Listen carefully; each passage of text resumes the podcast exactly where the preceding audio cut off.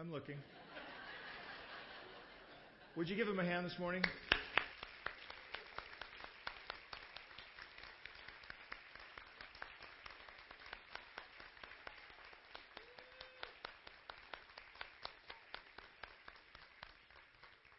Thank you all very much.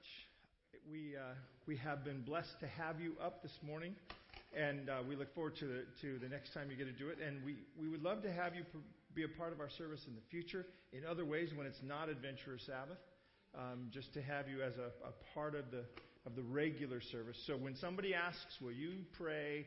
Or will you do the, the music? Or will you do something? Would you, you just remember what your answer is? Your answer is yes. Okay? All right, you guys can be seated.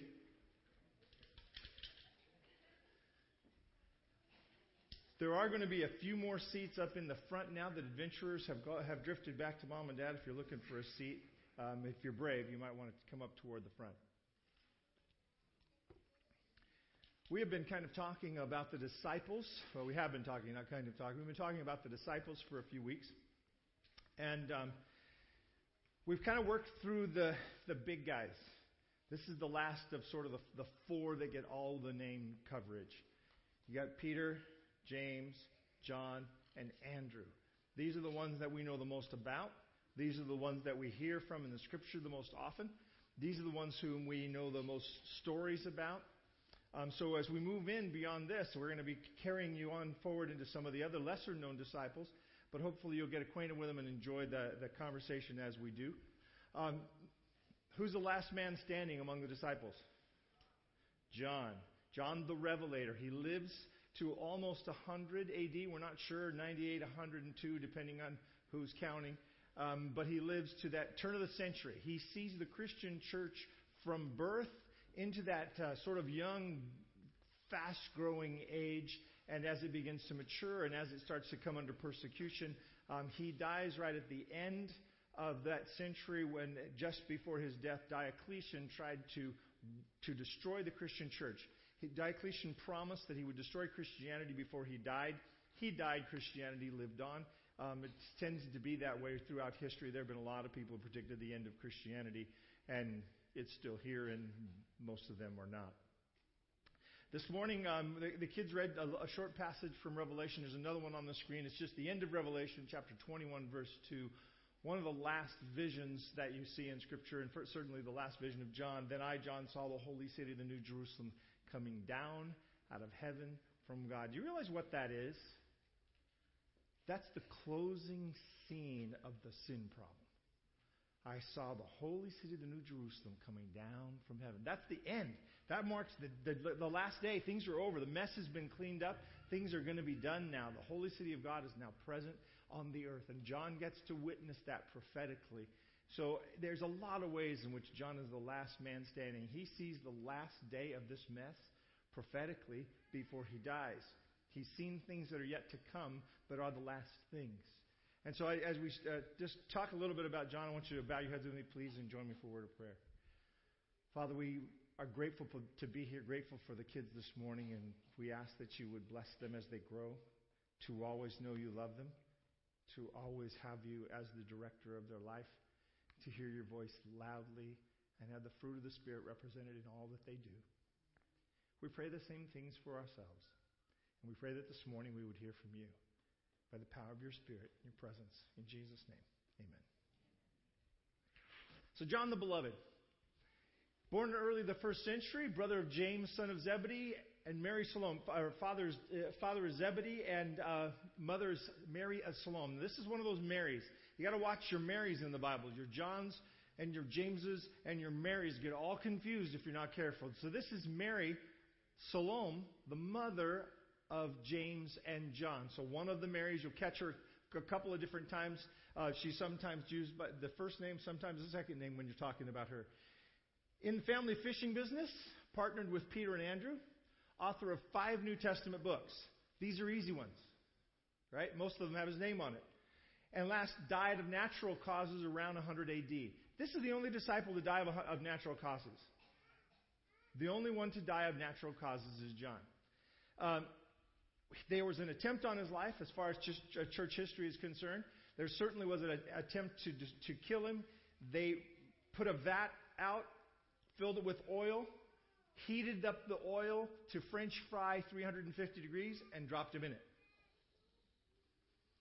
Now, imagine just preparing for that. Imagine just waiting for that to happen. You know, there are lots of ways to go. Waiting for the oil to warm up for you must have been a really sort of scary thing to do. They dropped him in it. It did not affect him. He came out like the Hebrew servants in the fiery furnace, untouched, unscathed. And uh, so they sent him off to Patmos into exile, get him away from the church, get him out of circulation. And he there received the book of Revelation, came back to pastor the church of Ephesus, and died as the pastor of the church of Ephesus, and may have been a circuit riding preacher on those seven churches that are in Revelation. Those may have been his churches to oversee. That's kind of the theory on those seven churches and why he was writing to them. Um, first piece I want you to catch with John is this business about being the beloved. He calls himself the beloved throughout the book of John. Doesn't use his name, doesn't identify himself. He just talks to, talks about his brother and himself, and, and when he speaks of, talks about his brother as, and himself, and when he speaks specifically of himself, he calls himself the beloved. There was leaning on Jesus' bosom one of his disciples whom Jesus loved. Now, let me ask you a question. Did you assume Jesus had favorites?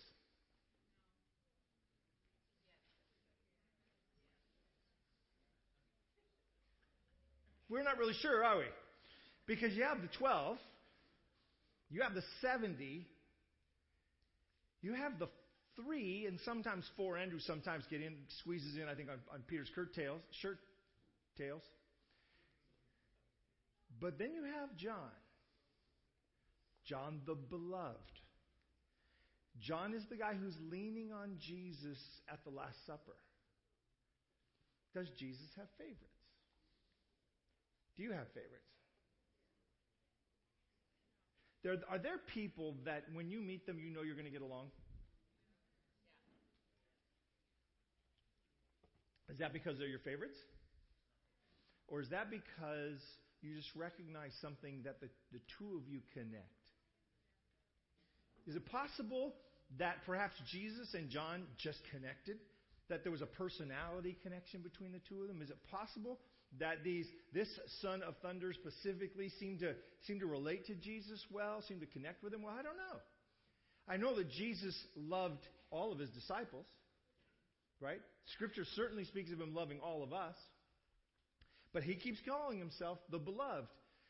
Then she, this is speaking of after the resurrection, when uh, Mary, the other Mary, one of the other Marys, Mary Magdalene, comes running. She ran and came to Simon Peter and to the other disciple whom Jesus loved and said to them, They have taken away the Lord out of the tomb. The other disciple whom Jesus loved. John's testimony about us in Revelation, though, says of Jesus, To him who loved us and washed us from our sins in his own blood. Are you concerned that Jesus had a favorite? Are you worried about Jesus having friends? So, are you comfortable with the fact that Lazarus was his buddy, Peter was his right hand man, and John may have been his favorite, but he loves you too? Are you okay with that? Now, now, now, eh, those of you who have siblings, now you got to stop and think about this for a second. Those of you who have siblings, do you have somebody who's the favorite who wasn't you? In second grade, I was Mr. Perry's favorite. I knew it. Everybody else in the class knew it. That's why, that's why God made me go to third grade and meet the other teacher. But I was Mr. Perry's favorite in second grade. No question about it. I don't even know how I knew it, but I did. I was a second grader. How did I know I was the favorite kid in the class? But I did. I just got an extra look, an extra pat on the head, an extra wink, an extra, you know, whatever it was, a little bit of encouragement. I don't know what it was, but I always knew I was Mr. Perry's favorite. I, I remember the name of my second grade teacher. I don't remember the name of my first grade teacher. But I remember Mr. Perry. Have you ever been someone's favorite? Are you a best friend for somebody? I hope you can say, I'm a best friend for someone. That relationship, that connectedness. Didn't Jesus need somebody whom he felt especially close to? So let's not just hack on John for being the beloved. Let's say, good for you, man. Awesome. And next time you, you're at Christmas and you look at your little brother and there are three packages for him and one for you, say, good for you, man. In our house, all our kids think Spencer's the favorite. I think it's because everybody buys Spencer gifts. Spencer, if you hear this, now the, top, the, the, the news is out. Just all of his brothers and sisters think he's the favorite, so everybody buys, buys him a gift. I think there's a benefit of being the youngest.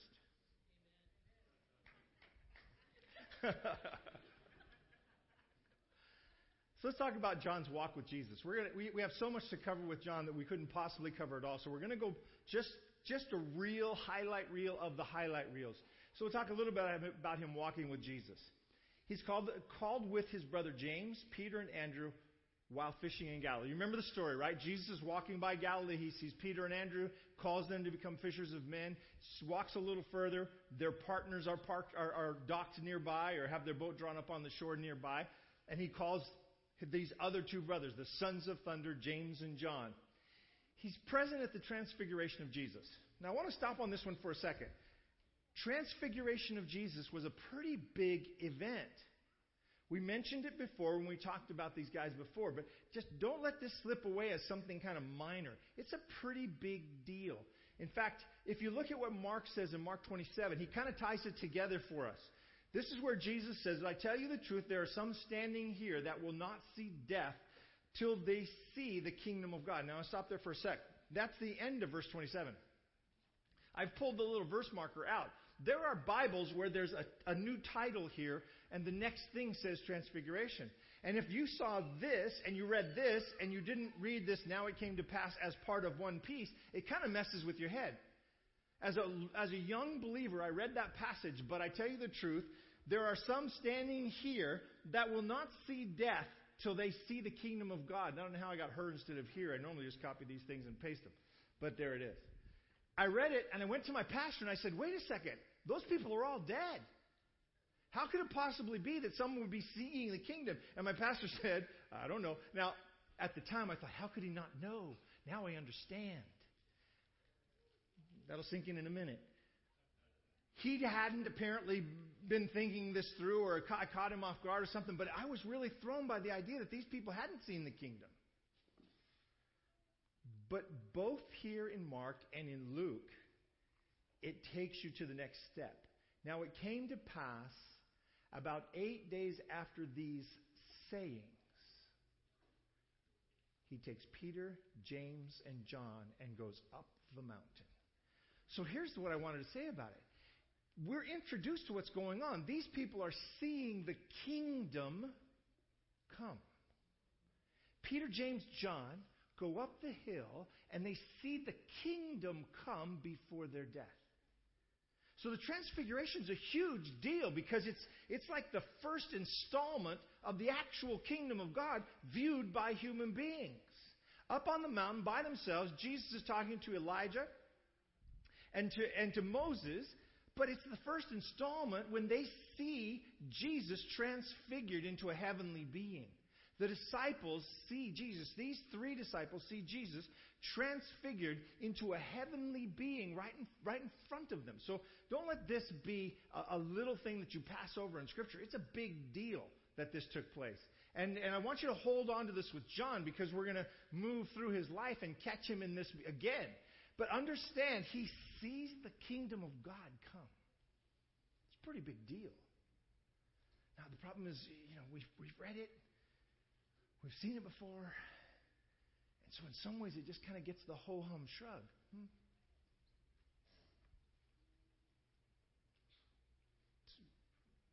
Keep trying. He's called the Son of Thunder. Peter and John, after Jesus called them this, went down immediately and bought black leather jackets and had this embroidered on the back Sons of Thunder. And forever, when they walked around with, the, with Jesus from there on, there on, they wore black engineer boots and the black jacket that said Sons of Thunder. Sweaty, hot days, doesn't matter if you got the Sons of Thunder jacket, you wear the jacket. Because this identifies you. They are called the Sons of Thunder, but not without reason. We talked about this briefly with James. His disciples, James and John, saw this, saw that Jesus was being rejected by some Samaritans, and they said, Do you want us to call down fire to consume them? I told you, I love the fact that they think they could do this. I love the fact that these guys think they could actually call down lightning from heaven. Just like the prophets had before. They think they really think that they got something going on. But Jesus turns and rebukes them. He rebukes them and he says, You don't know what spirit this is that's driving this.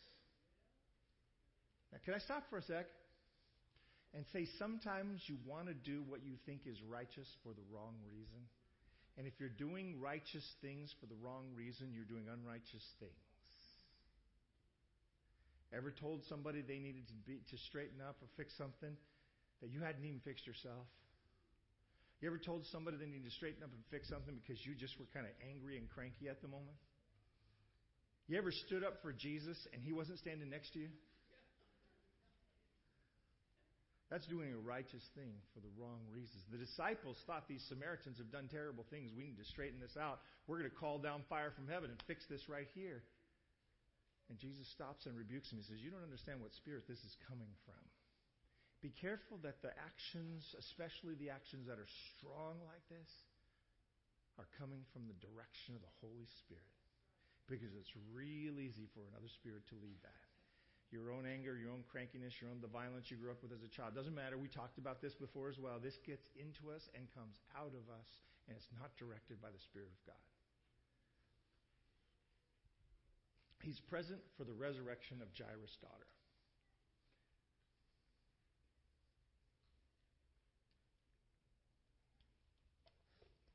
He's present for the resurrection. Someone was dead and he saw them come back to life. Dead, came back to life. Big deal, right? This is a huge deal. He saw somebody raised from the dead. He's there in Jairus' house. Remember the story. Jairus comes and he says to Jesus, You got to come to my house. You got to lay your hands on my daughter, raise her up. She's getting sick. She's, she's facing death. You got to come. And then, as the crowd is working its way through Capernaum, as they're working toward his house, a woman stops Jesus. You remember the story? He's had an issue of blood for 12, 12 years. She touches him in his garden. Jesus stops the whole crowd. Who touched me? You remember the story, right? And this story's going on. She, she, he, this poor guy is like, come on, come on, come on, come on, come on. She doesn't have much time. Somebody comes to his house in the middle of that moment as Jesus is, is ADD distracted with this other person.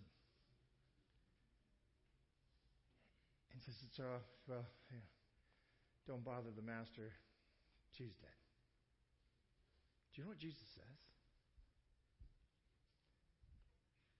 While he was still speaking, while the person is still saying, uh, uh, uh, Don't bother him, she's dead. Jesus, while he was still speaking, someone came from the rulers of the synagogue's house and said, Your daughter is dead. Why trouble the teacher further?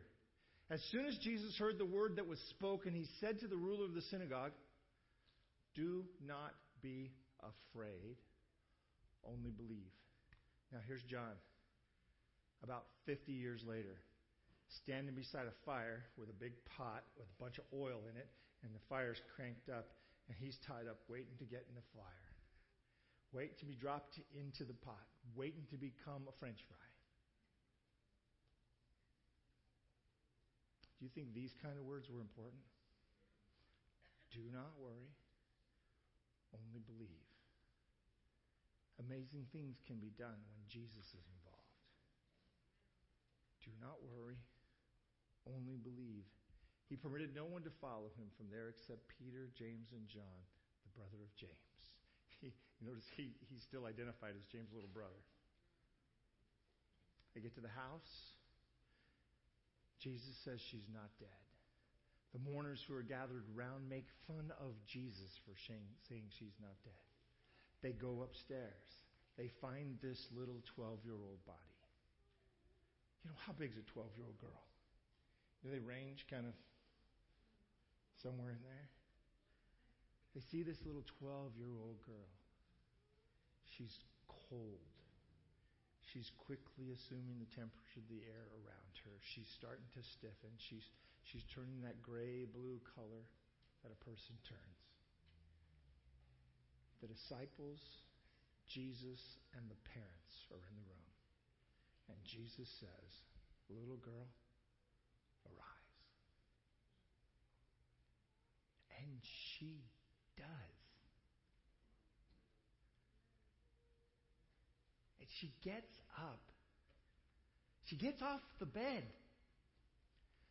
She regains her color. Her heart starts to beat. Breath starts to enter her body. She begins to warm up all by herself.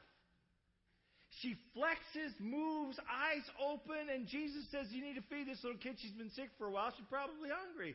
Get her some Cheerios.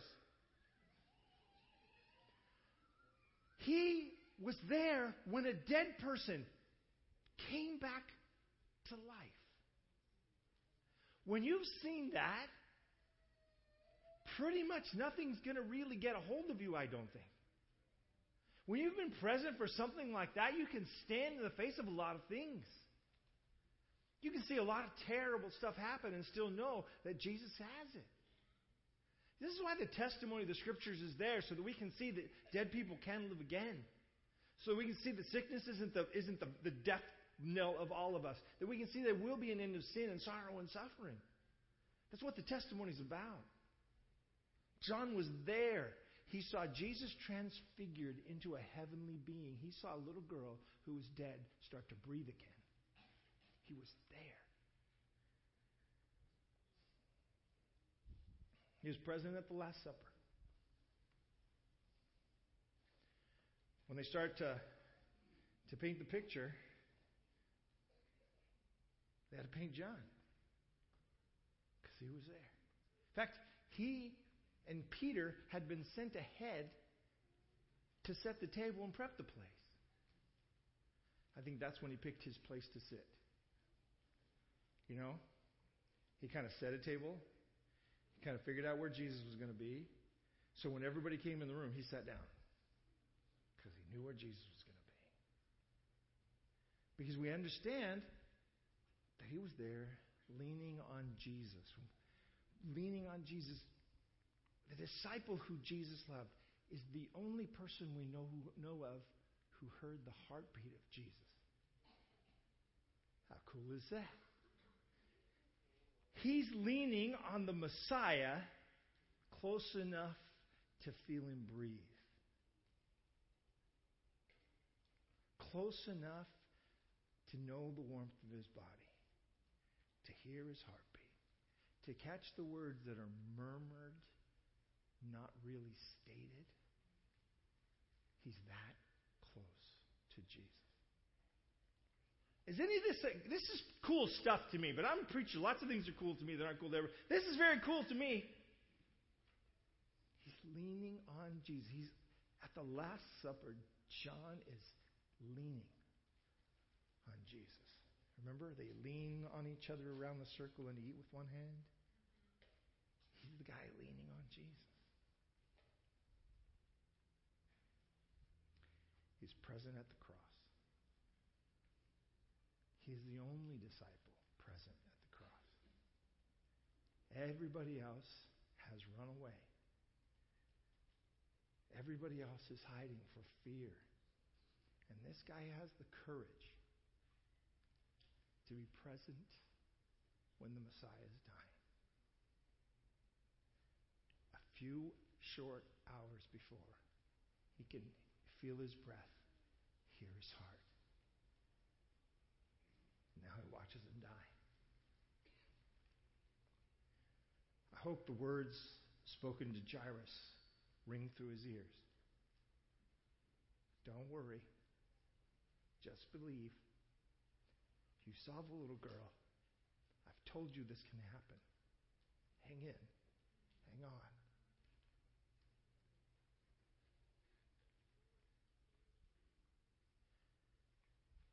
Maybe most amazingly,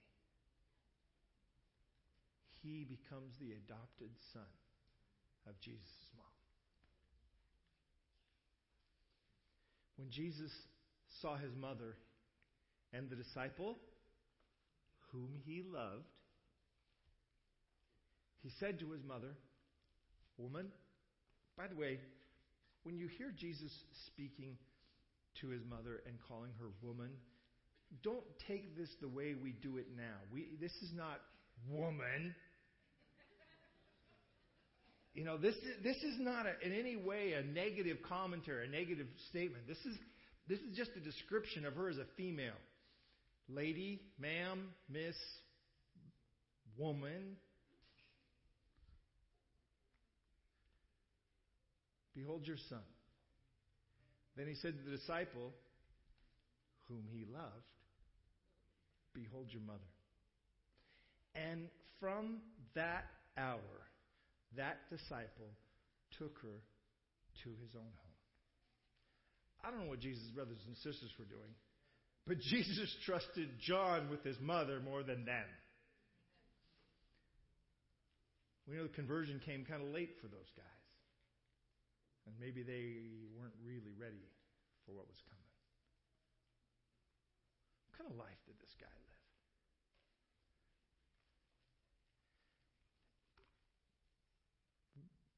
Would you, would you be at all interested in this? I mean, I mean, seriously, would you want to be this close to Jesus, so close to Jesus that he thought you were the best keeper of his mother when he died? Would you want to be so close to Jesus that you were leaning, leaning into him when he's eating his last meal on earth? Would you want to be such a close friend of Jesus that when everybody else left, you'd be standing around? See, isn't this kind of the ultimate view of discipleship? Kind of the goal for us? Kind of, I wish I could be like that guy. Peter ends up being the leader of the church. It's not John who is the leader of the church, it's Peter. John ends up being the last voice of those who saw Jesus personally.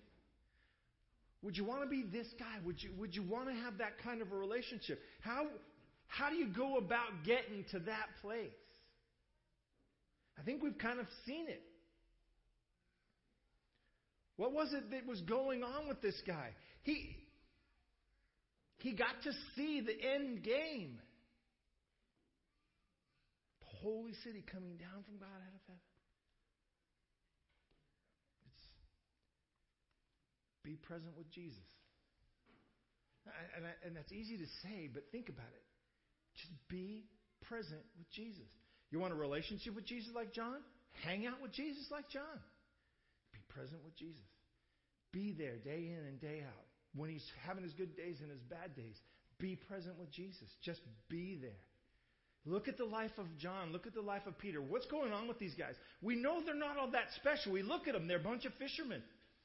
This is not an educated crowd. This is not an uplifted crowd. It's not a wealthy crowd. It's an ordinary bunch of blue collar guys. What's making them stand out? They're hanging out with Jesus.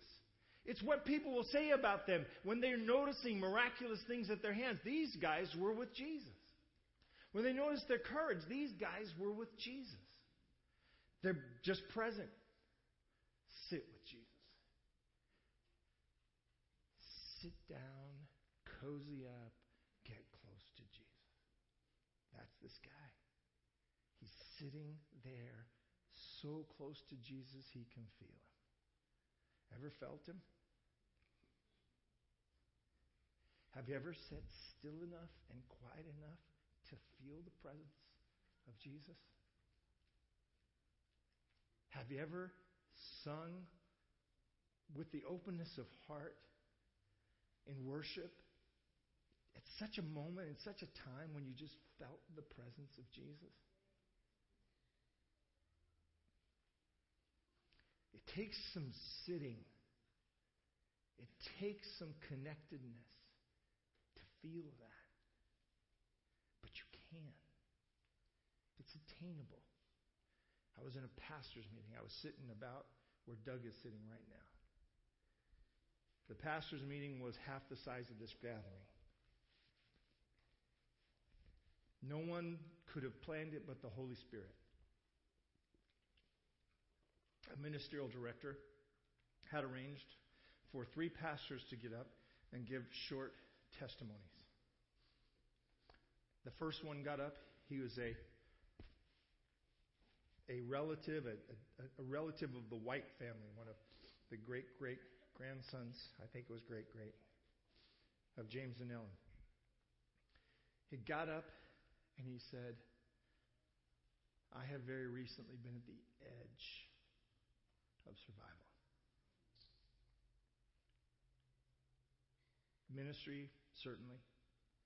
Spiritually, emotionally, my marriage, on the edge. I have to tell you, two things are true of preachers. We're rarely short on what we have to say, and we're rarely that vulnerable in front of a crowd, of other preachers particularly. But he laid it out there. And the next guy got up, the guy who founded this church. And he said, We haven't talked. But I'm telling you, I was on the edge. Every part of my life seemed to be falling apart, and the stress and the struggle and the hardship. I was on the edge. Third guy got up and said the exact same thing, and none of them talked to each other. The preachers, uh, those of us in the room, were getting a pretty clear message from the Holy Spirit. The last guy that got up, he had been a pastor, had been forced out of ministry by some incidents, still in question whether they were any his fault. And he said, These are the things I miss. These are the things I don't miss. These are the things you shouldn't miss about being a pastor. We're staggering from what's gone on in the last hour. We stand up and we sing a song. Familiar song. We're singing How Great Thou Art. This was, man, 20 years ago plus.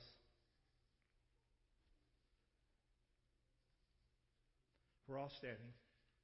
I have my eyes closed. I worship better with my eyes closed. And have this feeling of the presence of God. Now, 20, 25 years ago, nobody did this in church, in the Adventist church, right? At least not in the white Adventist church. And it's a pretty white group. But I have my eyes closed, and I can just, it's almost like God is saying, Lift your hands, you dummy. And I'm like, I'm having this little struggle with God. What if somebody sees me? These guys have just poured their hearts out. I'm worried about raising my hands. But there was just this powerful presence of God. And as I'm singing this song, I just had to. So I lifted up my hands. I remember much about it other than that. My eyes were closed, my hands were up, and I was a little freaked out about the whole thing. And as this song came to an end, somebody started to pray. I have no idea who it was. I don't know who was singing. I don't know anything about that. I was in another place. And as I opened my eyes at the end of the prayer, there were 150, 175 pastors with their hands in the air. I'm not saying that to glorify or whatever, mystify hands in the raising or anything, but I'm telling you, in that moment, you could feel the presence of God. In a moment when you're listening, quiet, and tuned to what God is doing, you can hear and feel and know the presence of God. It is accessible to you. It is real and it will happen for you if you can quiet and listen and pray. Let God speak to you. And then when it came and the chips were down and the loud disciples and the brave disciples and the zealous disciples and even his big mouth brother were all gone. There's one disciple standing at the cross. It's one who was so close to Jesus that he would testify that he knew he was loved. Knowing he was so loved by Jesus, he was willing to stand there while he died. These things are not out of our reach. These are not superhuman activities. These are the things that a disciple gets to do. Be present with Jesus. Sit quietly close to Him. Stand when it's right to stand, when it's hard to stand. That's discipleship. That's followership. That's the call on the life of the believer, you and me. Before I finish, I want to ask those who, if you're not a believer, if you come here today and you're saying, I don't know about this thing, I'm kind of in the middle, not just, I don't know, I'm kind of trying to decide. All of the world tells you that the great life, the fun life, the wonderful experiences are outside of a relationship with Jesus. They are not. The amazing stuff happens where Jesus is. It's the bottom line. Let's pray.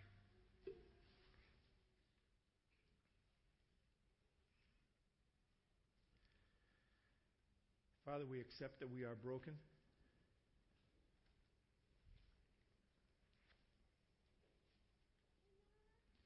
that it's hard for us to even understand what it means to trust you and follow you and be with you and to listen.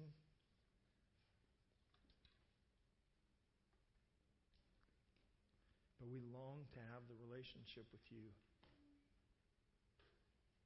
that shouts in our heart that we are loved, that we are so loved.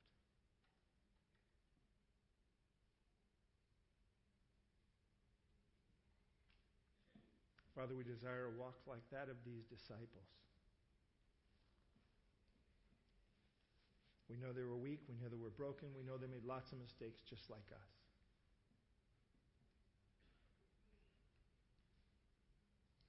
We pray that we would be open to hearing your Holy Spirit's leading.